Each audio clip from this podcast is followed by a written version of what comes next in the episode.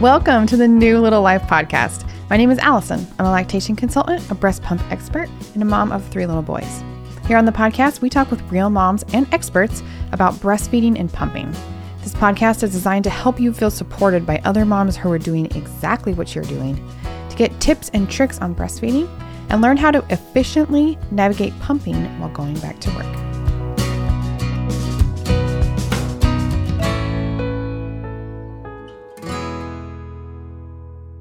Okay, here we are again, another episode in season two of the New Little Life podcast. I love being here with you and I love talking to people from all over the world and really kind of seeing the different varieties of experience and expertise that we have. I'm often impressed with both the professionals that we have on here and the mothers. Often the people that we have on this podcast are a little bit of both. Today is no exception. we have a um, highly qualified professional, um, but she's also a mother. And so I'd like to introduce you to Maureen Farrell. She is a lactation counselor, a doula, an herbalist, and a home birth midwife practicing in rural West Virginia. I've actually been to West Virginia, it is super rural over there in that area. She passionately works to improve pregnancy, birth, and postpartum experiences for families through education and holistic care. The same motivation drove her to co found the Milk Minute podcast in 2020, which you should absolutely listen to if you have not yet, which provides evidence based and entertaining breastfeeding information. Maureen currently lives on a small hobby farm with her partner, two children, and lots of friendly little critters. Welcome to the podcast. I'm so happy to have you. Thank you. I'm really happy to be here today and to chat with you and all your listeners. That's going to be really fun. Um, so, why don't you expand on your bio just really quick? Tell me a little bit more about what you're doing. What is your practice like? Your family? Just give me a little bit more background. Yeah. Um, so I because I live kind of in the middle of nowhere, um, my practice I have to sort of diversify what I do. You bet. So that um, you know, I can have a business that sustains itself. So I offer um holistic care for, you know, prenatal birth and postpartum, um, what we call the childbearing year, right? Um, and I even sometimes help people preconception too. Um, and so I'm combining my skills as a midwife, um, as a doula for those who don't want to have a home birth, um, lactation counselor, you know, and an herbalist to kind of support people in the best way that I can. That's very cool. Um, and how old are your little kiddos, if you don't mind me asking? Yeah, I have a seven year old and a baby that's almost two. oh, so you've got little ones just like me. so yeah. You feel my pain in running a business and serving women, but also serving a lot at home. Yes, it's mm-hmm. definitely not easy to be like, oh, I'm supporting you in the way that I kind of wish I had support right now. Right. Isn't that funny? I don't think you can totally understand that unless you're a working mom who just has is also yeah. wearing that hat. Um, I don't know about you. I had ex- I had experience as a stay at home mom for for a little while and a working mom, probably like half and half time for mm-hmm. me. And they were very different, different challenges in each of them. Um, neither were easy, and but my yeah, I stayed home with my first um, for like a year and a half or two years before kind of going back part time, um, and then I went back to work about five months after my second baby was born. So yeah, they're both challenging. Oh my gosh, I know. I feel it too. Well, why don't you start and kind of tell us a little bit about maybe we'll start with your first and kind of what mm-hmm. that was like. How did breastfeeding go for you? What was that like? Especially the contrast between being a stay-at-home mom and, and a working mom a little bit. Yeah. Um, so my first I was pretty young. I was 25, I think, when he was born, maybe 26.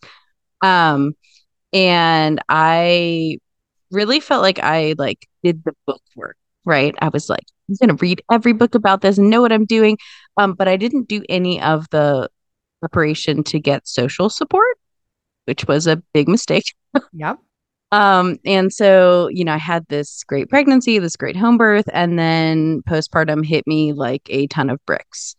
Um, and I was like, oh, now I'm like totally alone, you know. Um, and I live out in the middle of nowhere and things are not going at like breastfeeding didn't go as planned. He had a, some pretty intense oral restrictions, but there's really nobody here to help with that. um, you know, like when I finally found resources for that, they were like, "Oh yeah, well, there's a doctor like five hours away in Virginia who'll do this and that." I was like, "Great, I'm not doing, I'm not going five hours away in Virginia for something my insurance doesn't cover." yeah. Oh my word. um, yeah, and and really um struggle with postpartum depression as well, and you know, of course, my relationship with my husband was suffering at that point too because we equally did not prepare for this. Um, yeah, it was a really rough time. It's it's so crazy to hear you say that because I feel like I did something similar. I didn't but you don't know what you don't know, right? Like yes. I read the books, I did the research, but there's just some parts of it that you can't prepare for until you have that little baby. But I do think finding resources ahead of time is an awesome idea so that you at least mm-hmm. know who to call when you have problems because you likely will. Yeah. question. yeah. Two. And, and I think, you know, for some people that would have worked, right? They maybe wouldn't have had the same challenges as I did. Reading the books would have been enough. Um, and there's, there's no way to plan that part, right? You've, you've spent, um, you know, about nine months growing this human, but you know nothing about them until they suddenly yeah. appear. Isn't that the truth? How did you end up dealing with those oral restrictions, especially in your rural area? Yeah, um unfortunately I just kind of like muscled through it. Ugh. I mean, I you know, I I figured out a little bit of latching help with my midwife, but honestly, like it wasn't her specialty um and not something she had a whole lot of education on beyond like the first couple weeks of breastfeeding. Um and you know i did my best with google um, yeah. and and just like i i think more than anything it was determination i was like i don't have an option i can't fail yeah. Have to do this um, and that goes a long way and honestly when we look at um, studies about you know the success of breastfeeding the duration one of the main things that is common for those who breastfeed longer is simply because they wanted to and they were determined to, which is really interesting. Um, and I'm going to just kind of speaks to our power, you know. Absolutely. I felt the same thing with my first. I went back to work. Uh, he was about five months old. I worked in a school as a school nurse, and mm-hmm. I had a supportive job, my own office, and everything. And I just could not figure out pumping to be able to get the output out that I needed. Yeah. And but it was sheer determination that I pumped for that first year, even though we did have to supplement a little bit of formula because I just could not get the milk out that mm-hmm. was there, which is frustrating. We were breastfeeding fine on it the weekend. so frustrating. Why couldn't yeah. I get it out? And but the only reason I pumped that long was just be, because I was so stubborn and I'm like, I am not going to not do this, even if and it's I mean that's not a, working. It's all of motherhood, right? That's all of motherhood. Oh You're like, this God. isn't working, and I also have to keep going. Yep. And I feel like for some people, they're like, no, this is not worth it. And I'm done. And I think that's fine too. I think it just, yeah. everyone has their things that they choose to, to die on that hill. And for me, that was one of them, you know? Yeah, absolutely. And I, I felt the same way. And I, I think really, I don't know exactly why it felt, I don't know, it felt more important than almost anything else I was doing for my baby at that time. Um, and, you know, my second experience was not the same at all. And of course, much easier because I'd done it before, right? Mm-hmm, yeah. But I also just didn't, um, I don't know, the importance of it was there, but it didn't feel like my life was hanging on. Yeah. I think that's really common for a lot, especially first time moms. You have this baby and your one job is to feed them, right? And only you can do that if you're breastfeeding, right? So, yeah, I think it really just becomes this obsession almost of milk and feeding, and because like that's the one thing that you're required to do for your baby. And I think it can kind of turn into that where my whole life revolves around feeding and milk and yeah, and it's hard to find a balance. I mean, the 1st mm-hmm. time I didn't um I didn't introduce a bottle because I was really afraid of bottle preference. Sure. Um but when I did decide, I was like maybe I'll pump so I can like take a day away. Yeah. Um got out the random pump my insurance sent me and it it was terrible pump. Now I know that. I used it though and I was like, "Oh, I don't make any milk. Nothing's right? coming out. I don't know Must what I'm doing." Supply. Yeah. Oh my gosh. Yeah.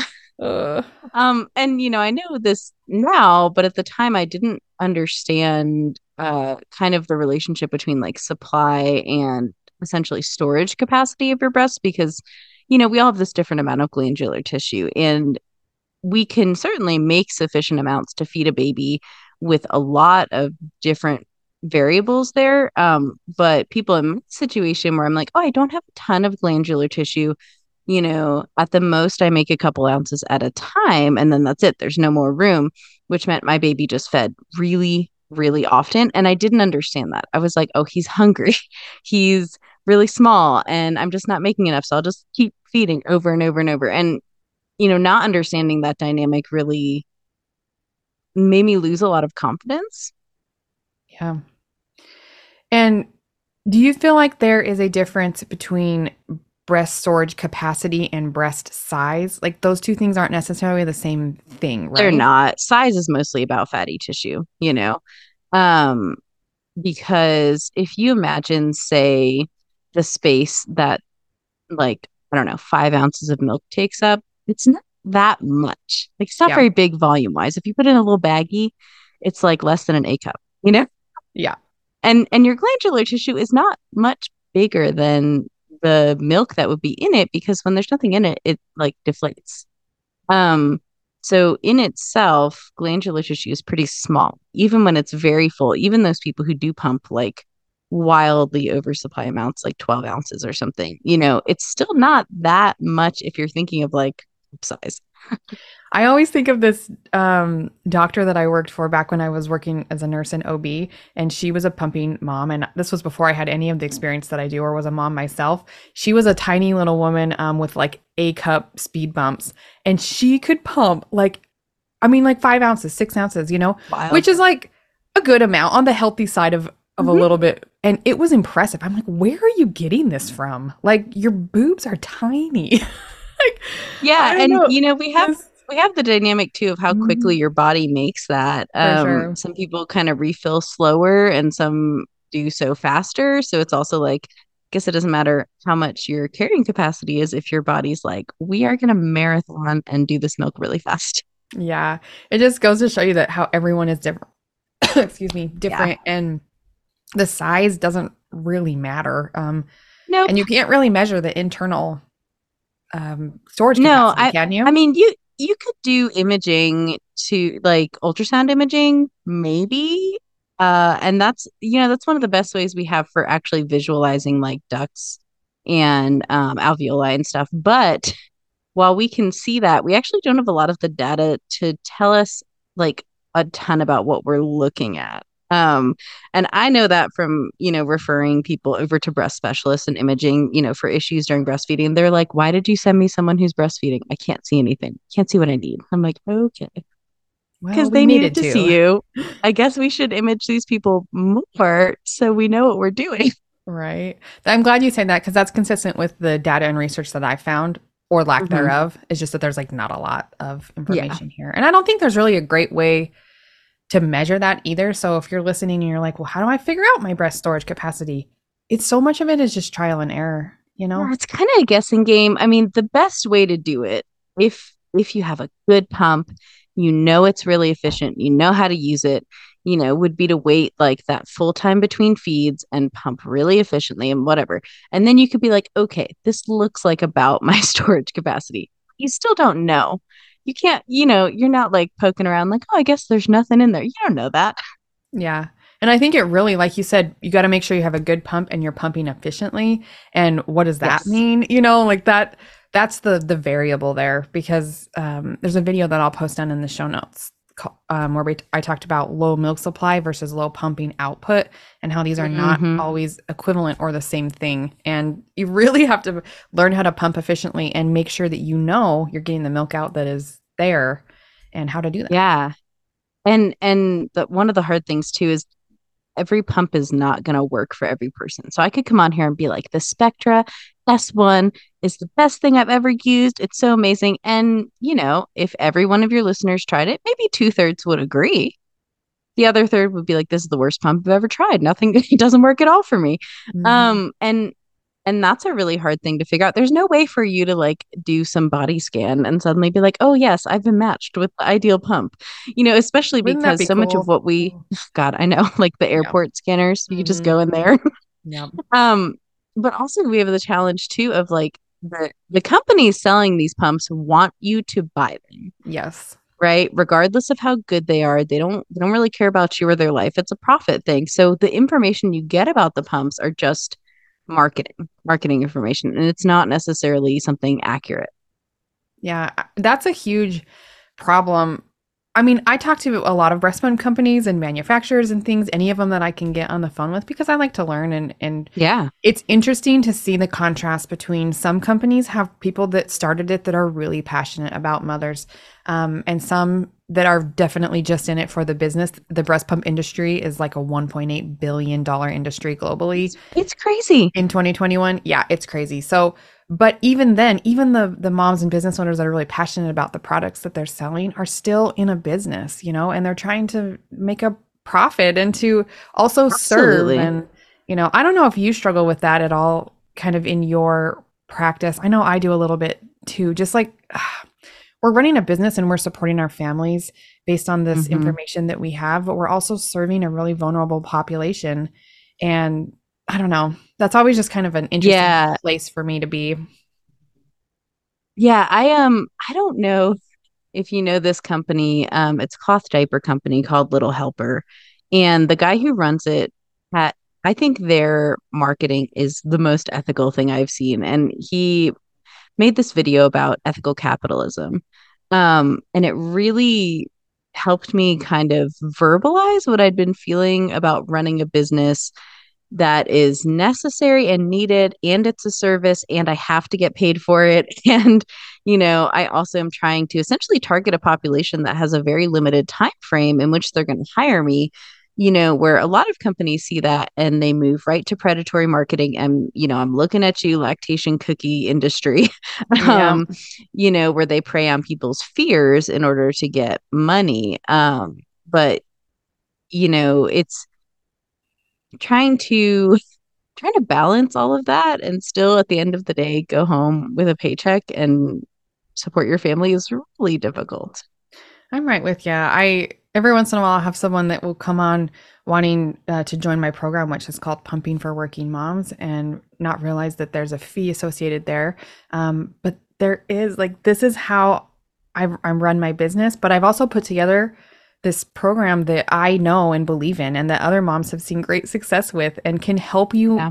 master pumping and going back to work. But you do have to invest a little bit in yourself and in other working moms to make this work. And whenever I see those graphics like comparing breastfeeding and formula feeding, you know, and breastfeeding's free and and I think almost every mom that's done that will disagree with that statement because mm-hmm. I don't know. It's just not, but the benefits are there. And, and I think if you're committed to giving your baby breast milk, whatever that looks like for you, get the help that you need. Invest in good quality equipment and good help. Yeah. And, you know, I just, I know you're doing a lot of those same things too.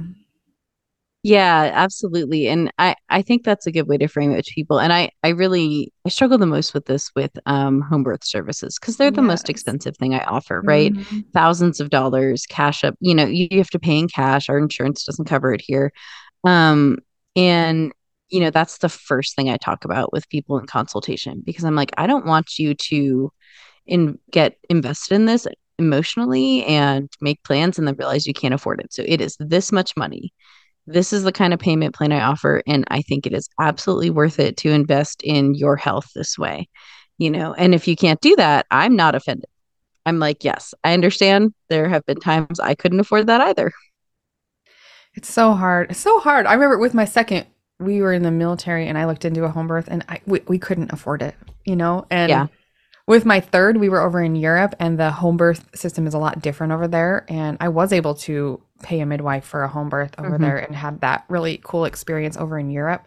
Um, but yeah, it's a hard, it can be a hard pill to swallow um, when you either making that investment in the help you need or having to pass on something that you really want or or need as well. Ugh, such a hard hard place to be. Yeah, and and I feel so lucky and privileged to have had the experience I had. You know, with my second, I could not have afforded a full priced home birth, but you know, I was already a midwife and I knew the community. And my mm-hmm. friend who mm-hmm. had just retired was like, okay, I'll, I'll come out of retirement, just like pay me the cost of, you know, driving and all that.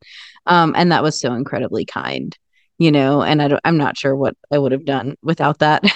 yeah. um, because that was not a planned pregnancy and it was not, it was not a good time. It was not a good time to have a baby. It was fine now. It's great. It worked out wonderfully. Yeah.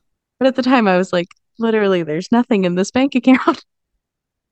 Oh my gosh. So were you working at that time you had your second and what did postpartum life look like for you kind of adjusting to this surprise um, happy um yes. interruption? So, so I had just opened a solo practice like a month before I found out I was pregnant. And I just spent a bunch of money and was like, I'm gonna, my plan had been to spend one solid year working my butt off to establish my solo practice and then to try to have another baby.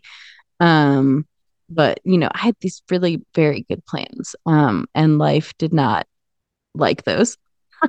and I was actually very, very angry and sad. Um, and to find out that I was pregnant at the time I was because it was it was a really hard choice what to do because on one hand i was like i want this. I want a second kid. I'm i really want that to happen. I want a sibling for my son. You know i want this family. Not now. And you know i was afraid of what would happen if i made the choice not to continue with that. Would i like you know i mean i think a lot of people have that fear like could i do this again? What if i can't? For no logical reason. Sure. um and you know also like what if i do continue? I had just picked up a couple of clients. I had just gotten um some emails about people due in the same time that i just found out i was due and i was like oh my god.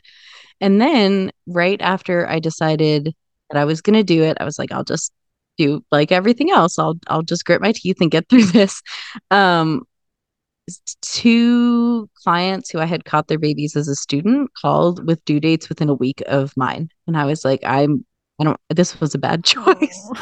Oh, that's hard. um, that's and hard. their births, yeah. And their births turned out fine. It, it was fine, but I had a really hard time coping with saying no. Um, and especially saying no for something that I wasn't really sure I wanted. Oh, that's, um, that's a hard place to be especially trying to build yeah. a business and having that oh i don't know. My heart just goes to you because i serve the same way. Like i i was a doula and i remember just having to turn down work based on my own pregnancies and babies in life. That was really yeah. I wanted to serve and help and sometimes i couldn't. That was hard. Yeah. And i ended up um with mild hyperemesis that pregnancy which really sucked. Oh, um and i worked until 32 yeah. weeks um which my original plan was like, oh, I'll just work right up to 37 weeks because my first pregnancy, I could have, I worked right up till the day my yep. baby was born. We yep. were literally building the house we lived in at the time, you know? Yeah. I was like laying flooring the day before I had him. Yeah. and I felt great because I was also 25, you know? Totally. Me, that was me with my first pregnancy too. I was at work the day before. Yep. Yeah. Which was two and, days after my due date. I'm like, I'm here. Exactly. Yeah. And I couldn't be more thankful that I, my last client delivered when I was 32 weeks because I spent the next like two months in bed basically because I felt so awful. And I had left her labor like three times to go like quietly vomit in her bathroom. it was terrible. Oh my goodness. This is the story of women serving women. Like we have to do this. I remember lugging my pump around to births as a doula. And actually there was one client who ended up i was in the car with her and we had the baby in the car um, and she used my pump bag as a pillow because like that was the only thing we had as she kind of laid to you know breathe her baby out. And right. so that pump bag is really special to me because it was there. But i remember sitting in waiting rooms with a cover. You know i had to step out and go pump and it it's mm-hmm. this is what happens when you get women serving other women is and i don't think you get to see a lot of the behind the scenes of the workers that yeah. are actually serving you mm-hmm. for sure and i my plan after lyra was born um i was like i'm gonna wait at least six months to go back like maybe a little longer you know i was kind of like sure. i'll feel out you know who's yeah. who's due when and and then my best friend called me when i was still pregnant with her to be like um i'm pregnant with my iud and i was like oh Super. That sucks. Okay. We're going to talk about that. And, I, you know, I helped her through it. She decided to, you know, keep that pregnancy and IUD got removed and everything was fine. But she was due like just about five months uh, postpartum for me. And I was like, all right, we're going to make it work. We're Don't know how. Yep. but we're gonna do this. and her, thank goodness for her first baby, she had like a very short, smooth, easy. It was such an easy birth to go back to, yeah. and I'm so thankful for that. And I was only gone like 10 hours, you know, not and bad. pumping was not smooth the first time, but that's a manage. That's like, a, that's like baby sleeping through the night. It was manageable. Yeah. You can um, make do for 10 hours, know, like if, that exactly. one time if you have to. Yeah. Yeah. And I, what I had done to prepare is I got um, I got a Spectra, which for me was like a good workhorse. You know, I knew I could like really empty everything with that pump. And then I got um the original Elvie pumps and I was like, okay, here's my plan. Like I'm going to put these on when we start pushing and just leave them in, not turn them on. Just leave them there cuz I know once that starts that could be like 6 hours till I get a chance to sit down, you know, between yeah. pushing and birth and postpartum and all that. Um, and I was like, yeah, so I'm going to put them in. If I need to pump and just turn them on and off for a couple hours, I'll do that. Um, and that worked out really great. Even though those original ones are a little leaky, I did eventually switch to the um, Elvie Stride instead because they don't leak at all. Um, but that, I mean, doing that for births basically from then on was a lifesaver for me.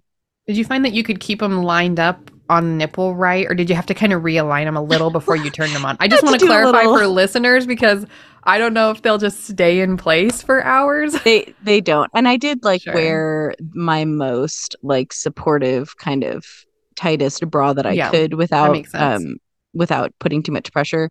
Um, for the most part, they stayed. What actually, what I did, so I I do I do have a larger chest, and I do um have kind of you know like down pointing nipple.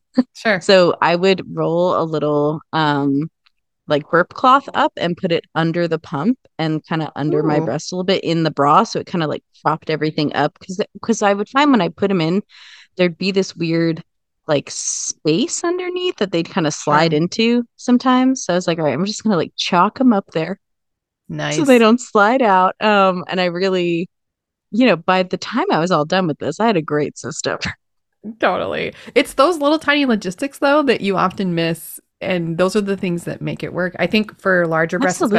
especially, rolling up a little birth cloth sounds perfect mm-hmm. right under that, just to kind of fill in the space, like you mentioned. What an awesome idea! Yeah, yeah. And then basically, you know, I would set a pump alarm and almost never be able to follow it at work. sure.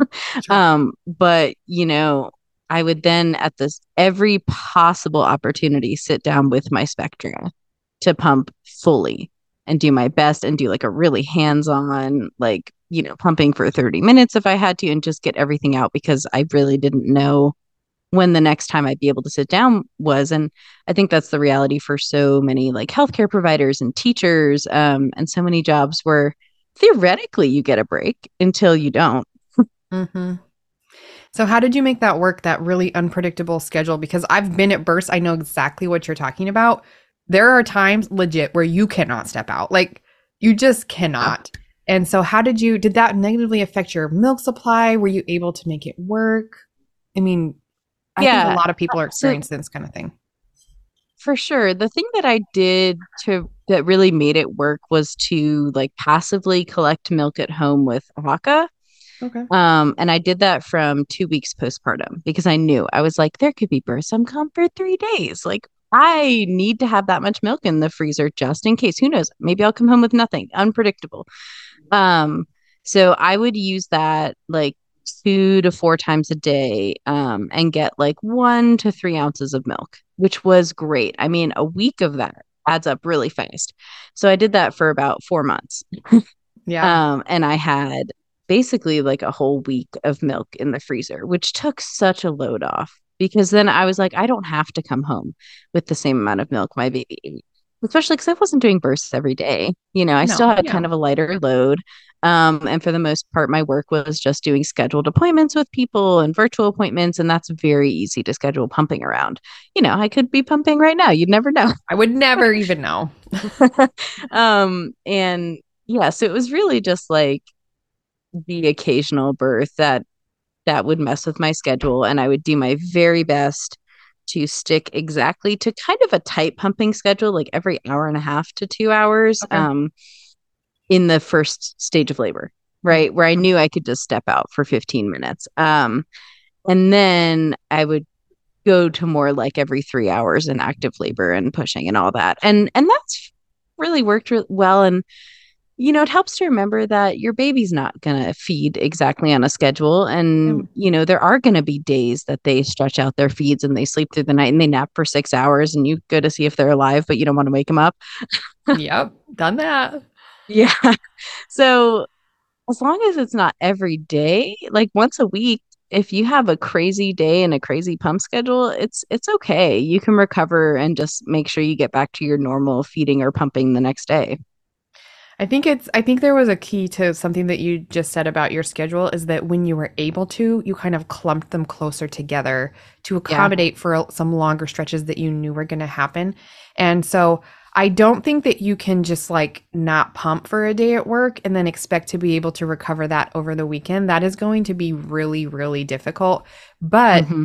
I do think you're right. You do have more flexibility in your schedule as long as you're. I, I like to have people maybe sometimes shoot for a number. Like, so you're working yep. a, a nine hour day, you need four, you know, 10 hour day, you need four pumps. So if you mm-hmm. have to do those first two a little bit closer together than ideal because you got a big long meeting in the afternoon, fine. But maybe shooting for the number per day versus like this every two and a half hours schedule, rigid that cannot bend, um, might work a little bit better for certain jobs, especially ones like yours. Yeah. And I think, um, especially people if they have like a longer commute, I usually recommend like pump on the way to and from work. Yes, you're going to feed your baby right when you get home. They usually don't care if you pumped 20 or 30 minutes before.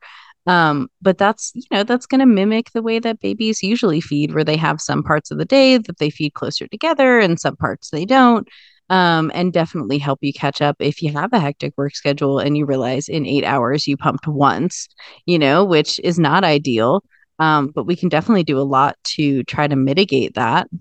Yeah, and as long as that's not happening, like you said, every day, mm-hmm. that's a you know more of a problem. So, did your second one take a bottle a little bit easier than your first? How did you kind of manage that scenario? Yeah, so I learned my lesson. Okay, is that I did have to introduce a bottle uh, before I needed it. You know, okay, yeah. well before. Um, mm-hmm. so what I started with her gosh, in the first month, sometime I started having my husband do syringe feeds just to kind of introduce the concept that like not all milk comes from mom. And and we started with syringe feeds and like tiny cup feeds because they um babies don't usually develop like a flow preference for that where they do with bottles right? Yeah. bottle feeding can just be easier than breastfeeding. So babies like what's easier. I mean so do i you know? Yeah, they're not they're um, smarter than you think. Oh my word. exactly. So we did that first and also just to get my husband comfortable with it because i think he had some um serious like you know confidence issues with the first like basically totally refusing any feeds from him at all. Um and so we kind of eased into that and and we just do that like between feeds and just little tiny bits of milk. And then um i introduced a bottle let's see I, ha- I tried to have my husband do it and i don't know if it was him or the baby but it just didn't work and usually that works for clients so i was like all right i'm going to do this so what i would do is I would give my daughter some milk until she got past that like initial feeding craze, you know, when they're like Insane. trying to latch yeah. and root. Yeah. We'd we'd nurse for like a few minutes and then I'd unlatch her, leave her in the same position and give her a bottle mm. for like a half an ounce of milk, not very much, and then relatch her and finish the feed at the breast. Um, and that worked really well for us. Uh, it kind of took the pressure off of it. If it didn't work very well, we were like, whatever, we still got some boob, right? And it took her maybe two weeks to get the hang of it. Um, and I didn't do it every feed. I did like once a day. Yeah. Yeah. I think mm-hmm. there's a really I think that we've given that recommendation a lot that your the non-breastfeeding partner should b- bottle feed the baby because the baby's not going to take milk from a mom yeah. that has milk in her boobs, right? But I think more and more what I'm seeing is sometimes the mothers know how to feed their babies the best because they're watching yep. and interacting with them at every feed.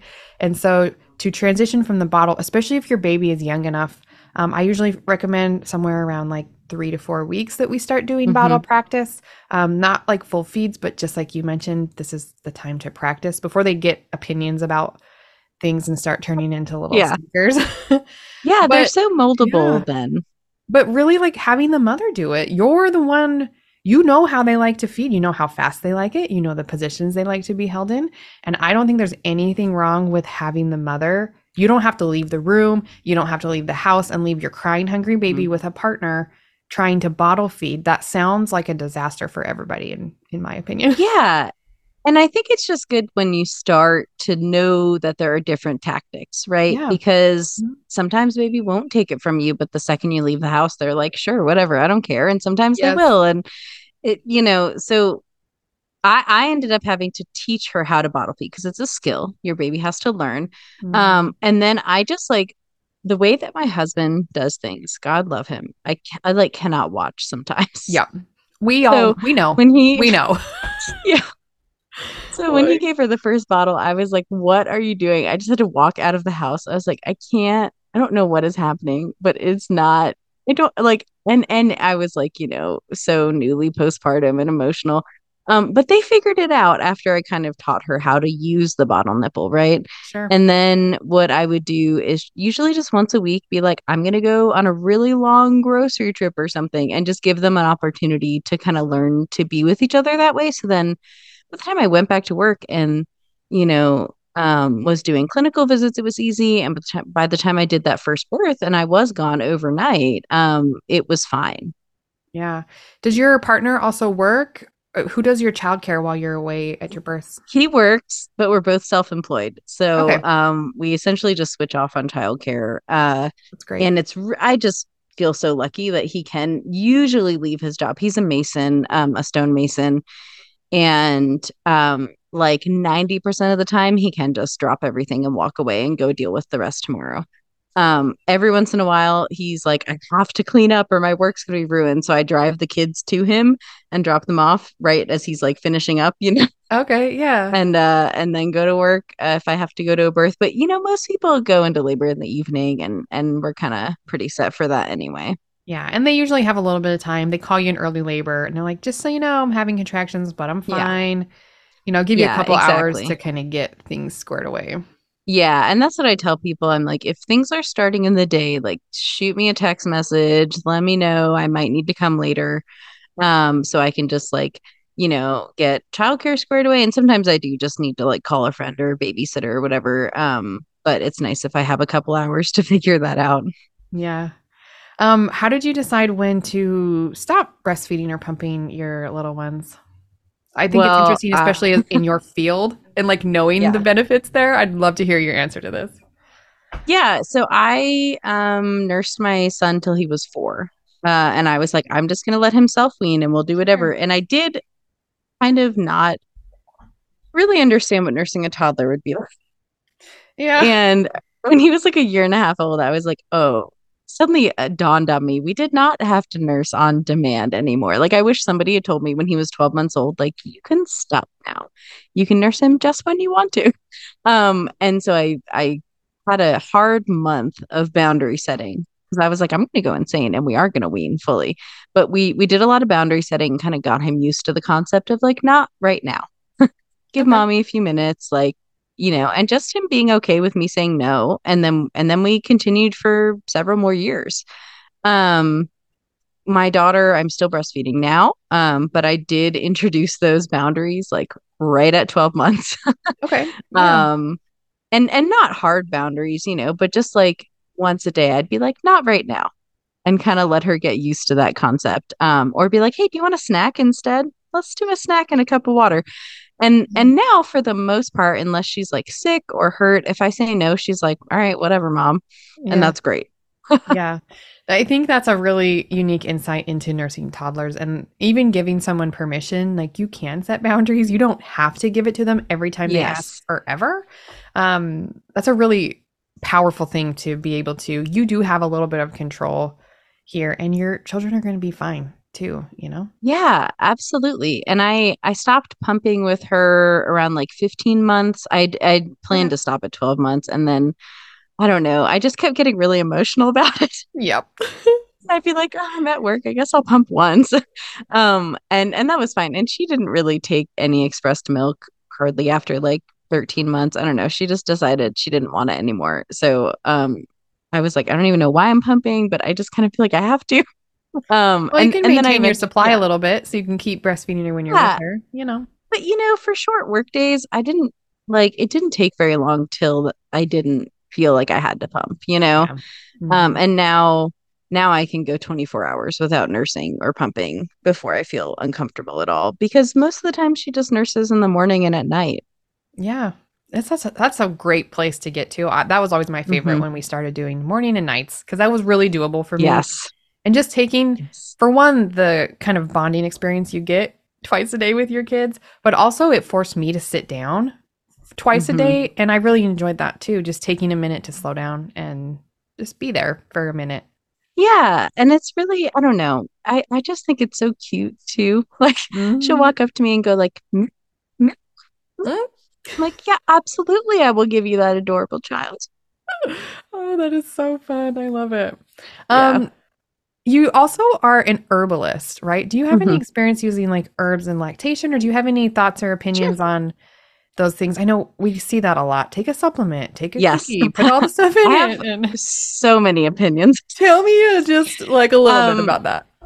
Yeah. So if somebody comes to me with a low supply problem, I always, always approach it first from a physiologic standpoint. Are we removing enough milk to tell your body to make more? And that can be really complicated, right? That can get into Yeah. feeding efficiency, pumping efficiency, schedules of pump. You know, I mean That's that that in itself is usually the problem, right? Mhm. Um, and then if if we have that perfect and we're still not getting enough milk, I'm like, okay, we're gonna make sure like we're not looking at insufficient glandular tissue. Are do you have hypothyroidism you haven't realized? Like the you know, kind of exploring those possibilities. Um, but where herbs come into play for me, the way that I see them is they can support the natural physiologic process, but they're not going to solve a problem for you. You're not going to take fenugreek and suddenly make 20 ounces of milk, you know, every pump. That's not how it works. But they can offer your body really accessible nutrition. Um, we have phytoconstituents, you know, that can help your body do the things it's supposed to do. Um, and so usually where I start with that is I'm like, okay, we're going to start with a blend that sure it has some traditional galactagogues, but it's mostly nutritive. Hmm. it's something where this is going to be a great support system just to help your body be normal right? Um because honestly most people are at a nutrient deficient. Uh, the foods we eat simply don't have the nutrients we want them to just because of like poor farming practices or storage or processing. Um and it's really not unreasonable then to start there because it's it's no harm place to start right?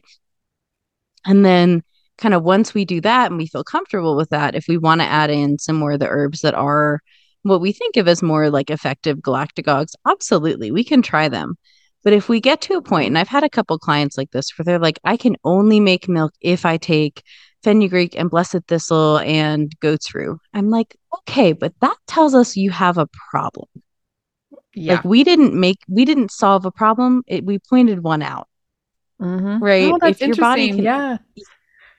Yeah, and and that's something where we need to look further into that, right? Like, are we then just using those herbs to kind of like um, mask symptoms of a larger issue your body's having? Y- you know, um, because I don't think that's a sustainable thing to do. Is to then take certain herbs every single day at a high dose for the duration of breastfeeding. Yeah, I agree. And I honestly, I agree with everything that you just said. We are not going to be fixing problems with herbs alone. And Yeah. but that can absolutely support what your body is supposed to be doing. I love how you phrase that and how you you. utilize that kind of approach in lactation. Just I think every mom is nutrient deficient, right? You just grew and had a baby. absolutely. I know you're We eating just we just had that whole garbage thing happen. Yeah, yeah. you know? exactly. Even in the best of Seriously. circumstances where you were like, I had a great diet through pregnancy. I'm like, yeah, and that great diet just was born with your baby. Now what it do you was. have? it was. You're forgetting to eat like all of these Mhm. things. Absolutely. Well, as we kind of wrap up our conversation here, is there anything else you think is important for moms to know, especially lactating moms? This season two, where this will air, is really focused on working moms, pumping, combining pumping and lactation. Any words of wisdom that Yeah. you can share with us? Um, my co-host and I on our podcast say a lot that hope is not a plan.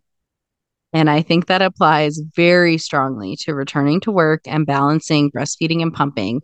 And if there's ever a time to use professional resources and have a consultation, it's before you go back to work. I might even title this episode Hope is not a plan. You should.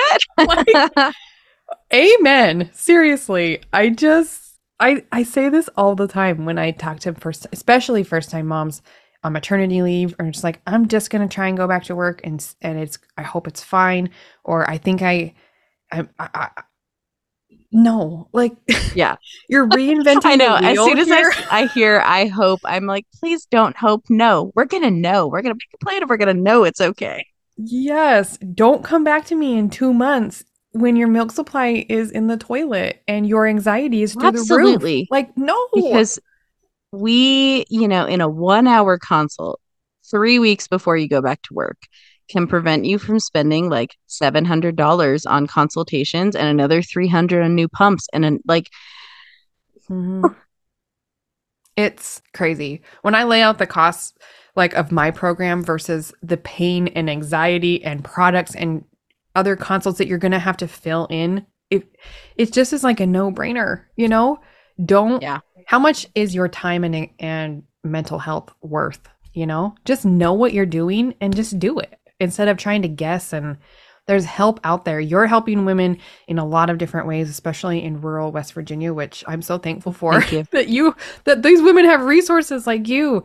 Um Yeah. We lived in really rural areas too and it's hard. It is really hard to find uh, resources. Thankfully, a lot of it you can find online too, but sometimes Yeah, I mean, you help. can't access basic healthcare, not to mention like what you know, lactation and like dentistry and like all these specialties are like luxury healthcare, right? Oh my gosh, seriously. Isn't that terrible to say that? But Oh, it's true. Like people can barely get a regular doctor's appointment with their GP here, you know? Well, there's how many are there in your area? Yeah. I mean, Exactly. Kind of a supply and demand thing. Uh, well, Yeah. thank you so much for being here. I'm really excited to go no and listen to a few more episodes of your guys' podcast, the Milk Minute Thank you podcast. so much. We'll have links down in the show notes for a lot of the things that Maureen and I talked about today and how to connect with both of us. And just there's so many resources available for you. Please do not try and do this by yourself, especially if you're struggling. Find someone who specializes in what you do that can help. Mhm. All right, we'll talk more soon. Thanks again, Maureen. Thank you. Bye.